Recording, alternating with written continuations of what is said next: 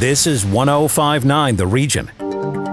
There are so many ways of communicating these days, but nothing seems to beat the one on one. This is In Conversation with Ann Rohmer. Welcome to In Conversation. Thank you for being with us. This show is, in my view, upfront, up close, and revealing. I have watched Steve Paikin his entire broadcast life from the early days when he grabbed an oar for CBC Toronto and Newsworld to today, where he is the captain of his own ship, TVO's The Agenda with Steve Paikin.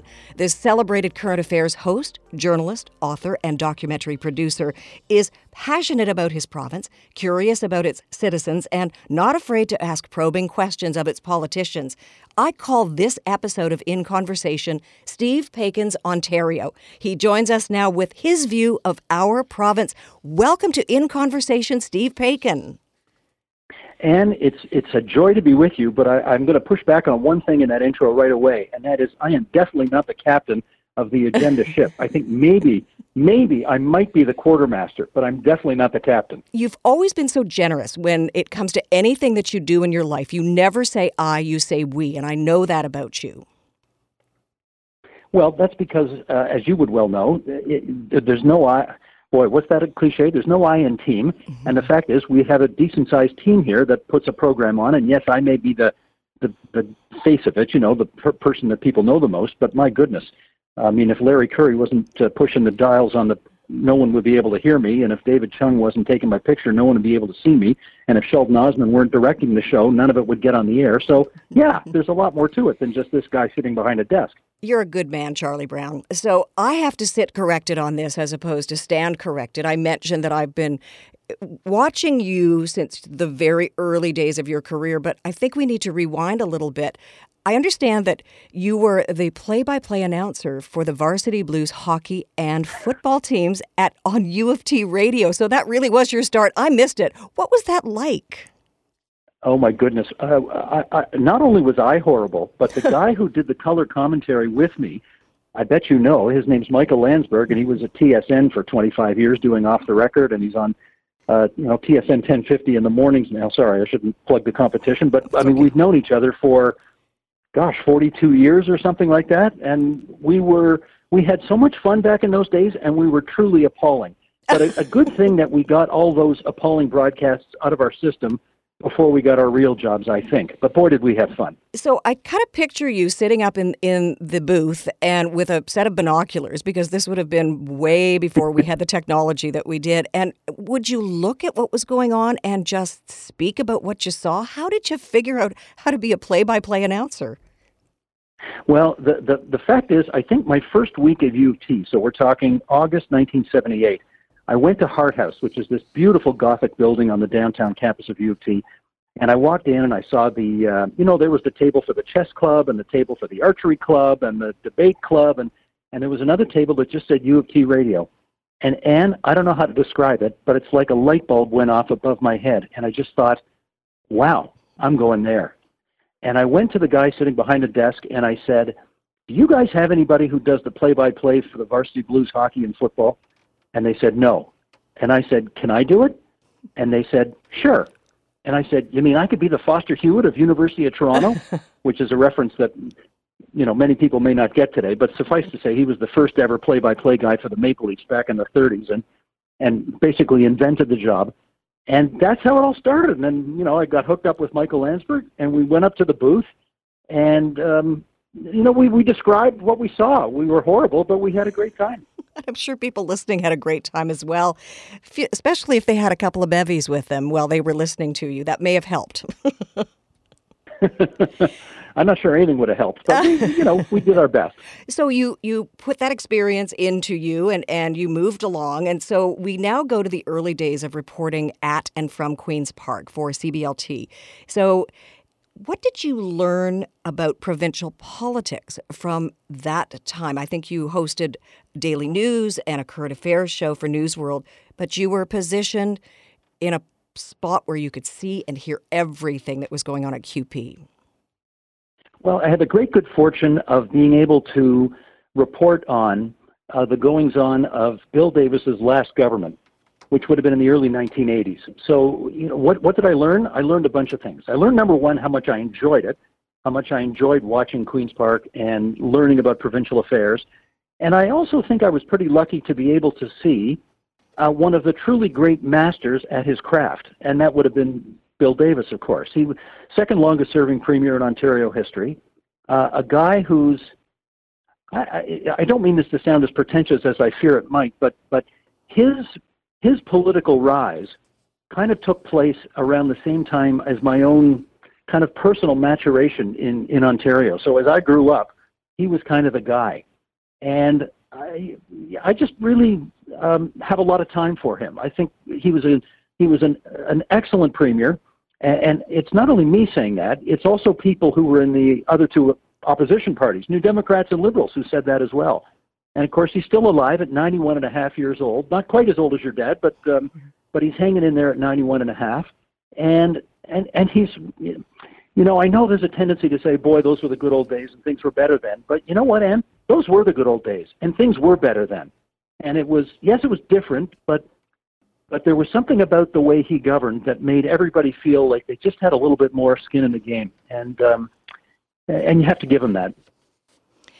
So let me ask you this. The book you wrote, Paikin and the Premiers Personal Reflections of Half a Century of Political Leaders, that would include Bill Davis.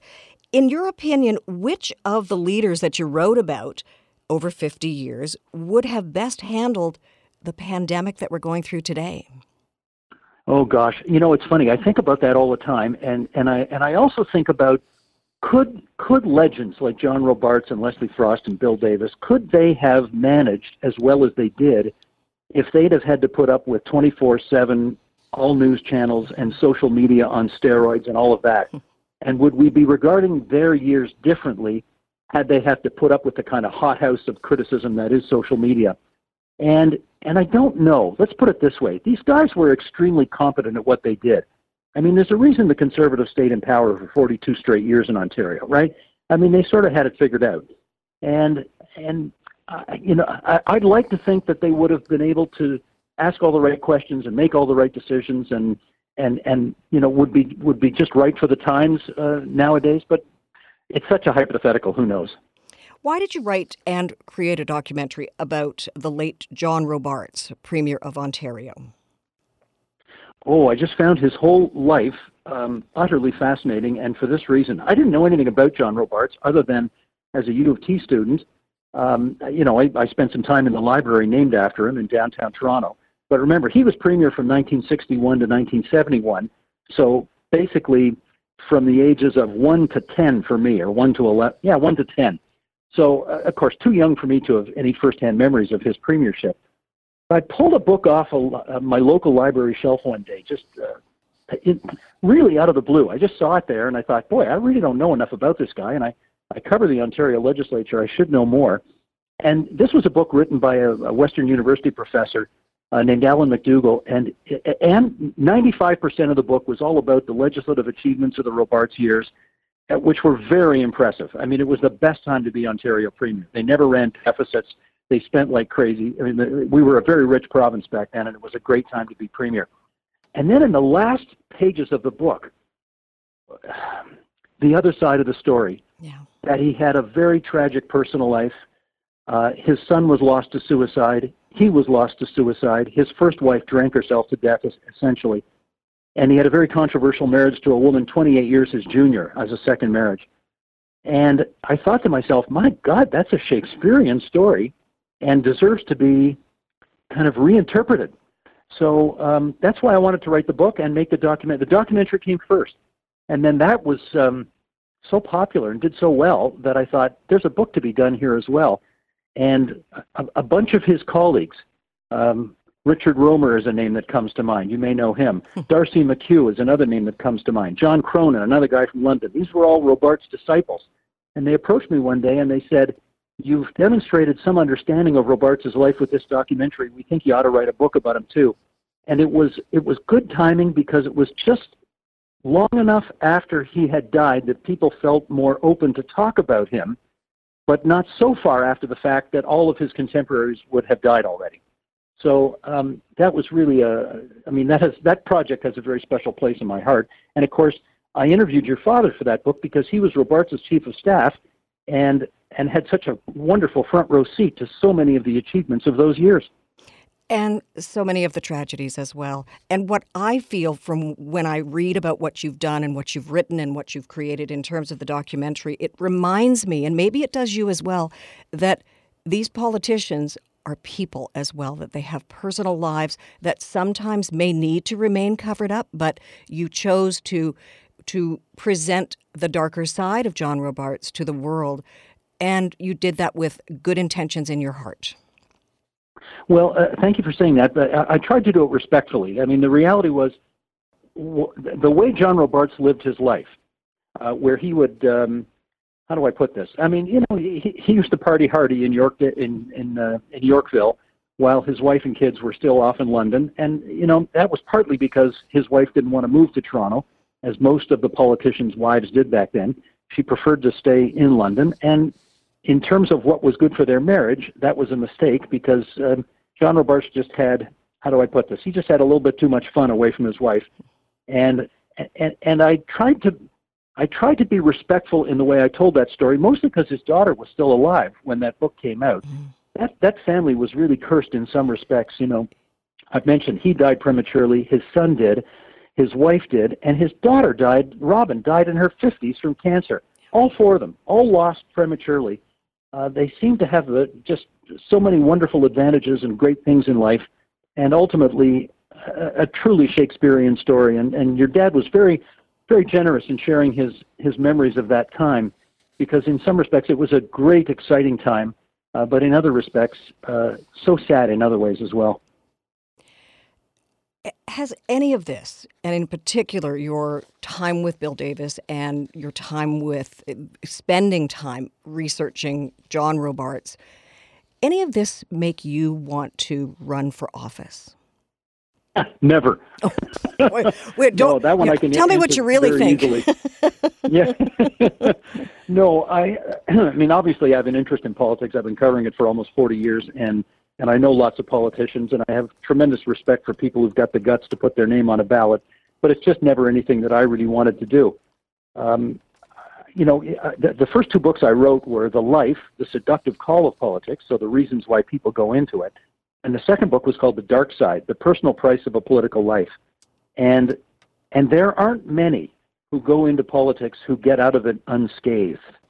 Um, Greg Sorbara, the former Ontario finance minister, once told me that every political career ends in tragedy.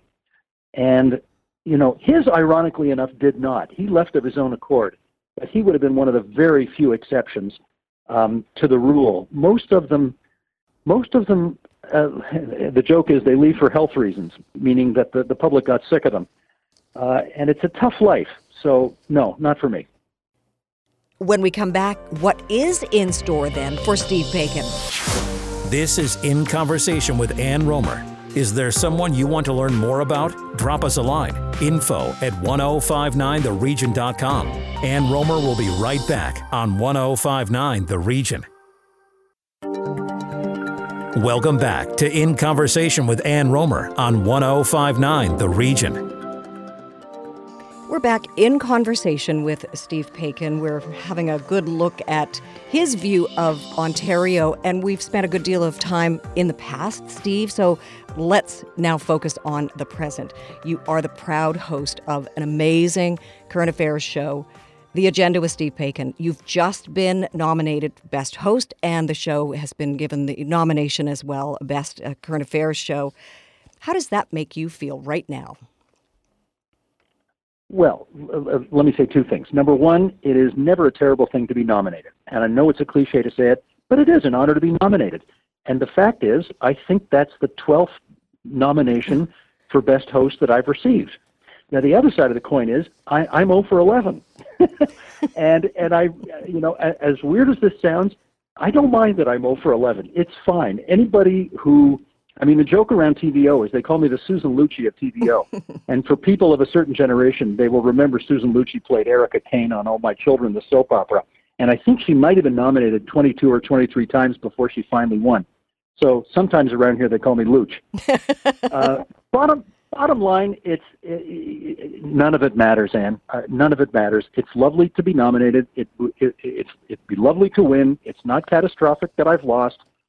It's it's all fine. It's all fine. It's all about the work, and the work is wonderful. I've watched your interviewing style for years, and I finally kind of started to figure it out. You ask questions that many of us are thinking as we are watching you. You ask with respect, you make your questions short, they're interesting, and often I feel that you know more than your guest does. What is it that has come from within you that has made you is this kind of interviewer, one who is cautious, kind, caring, but you also are not afraid to probe and get right to the point, whether it's ugly or whether it's sensational? Um, th- that's a bit hard to answer because, as odd as this sounds, I'm about the least introspective person I know. I'm not that interested in what makes me tick. Hmm. And I have spent precious little time over the years sort of trying to figure out questions like that. I think if I had to, I don't know. I know, Ann, that I'm a very curious person. I really desperately want to understand how the world works. And, and maybe that's what's drawn me to politics because those are the people, after all, who are the decision makers, uh, who often have tremendous influence over our life and, and decide how our world is going to work. So I am interested in that. And for whatever reason, um, I, I've, uh, you know, I wouldn't say I've led a balanced life, because uh, I've certainly been prepared to put in the long hours required to do the research, to be ready, so that so that I don't think I know more than any of the people I interview, but I certainly like to know as much as I possibly can. So I, I guess those two combinations, I guess the combination of those two things contributes to whatever it is that has allowed me to hang on to this job for as long as I mm-hmm. have.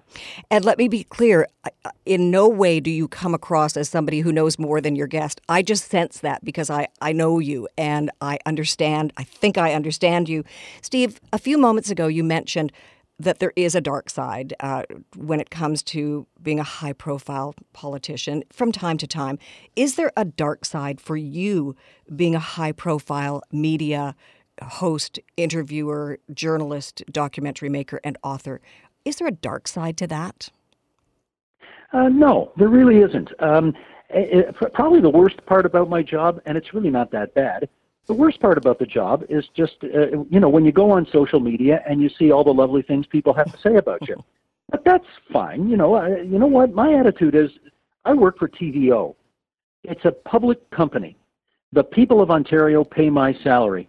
They are entitled to say whatever the heck they want about whatever the heck they want as it relates to my job. And they do. And I get, uh, you know, the good, the bad, and the ugly. And that's all fair game. It's all fine.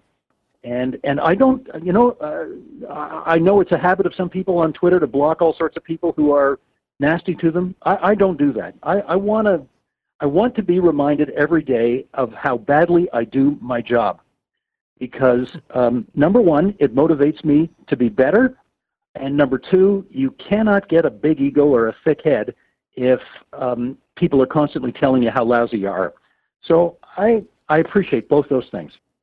So, finding the balance in your life, your powerhouse of a wife, your incredibly active children, how does your family keep you comfortable with all of the you know what, and it's a four letter word that swirls around us in our world.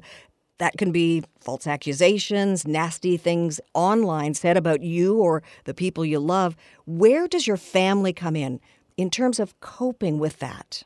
Number one, uh, I, I, boy, you know, I, I don't spend a lot of time thinking about this, but it has occurred to me because uh, occasionally people will. I'm, I'm 60 years old now, right? So I got more more yesterdays than tomorrows in this business, and occasionally much younger people will say, "What do you hope your legacy is in this game?" And and I say, "Oh, you know, I, there's not going to be one. I mean, I'm not going to have a legacy. The reality is."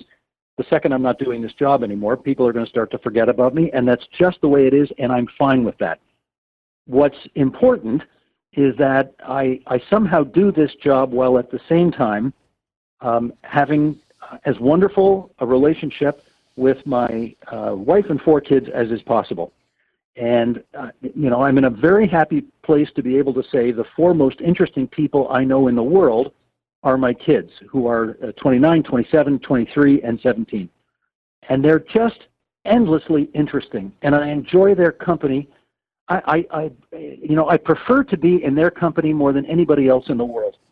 They're just, uh, you know, they're endlessly interesting people to be with, and they're doing interesting things, and I just can't wait to see what they're going to do with their lives, and and um, yeah, so that's that's where it's at. I don't, I don't, I don't, I don't think for one second about. Um, you know what's going to last in terms of my journalistic life. Uh, none of it will last.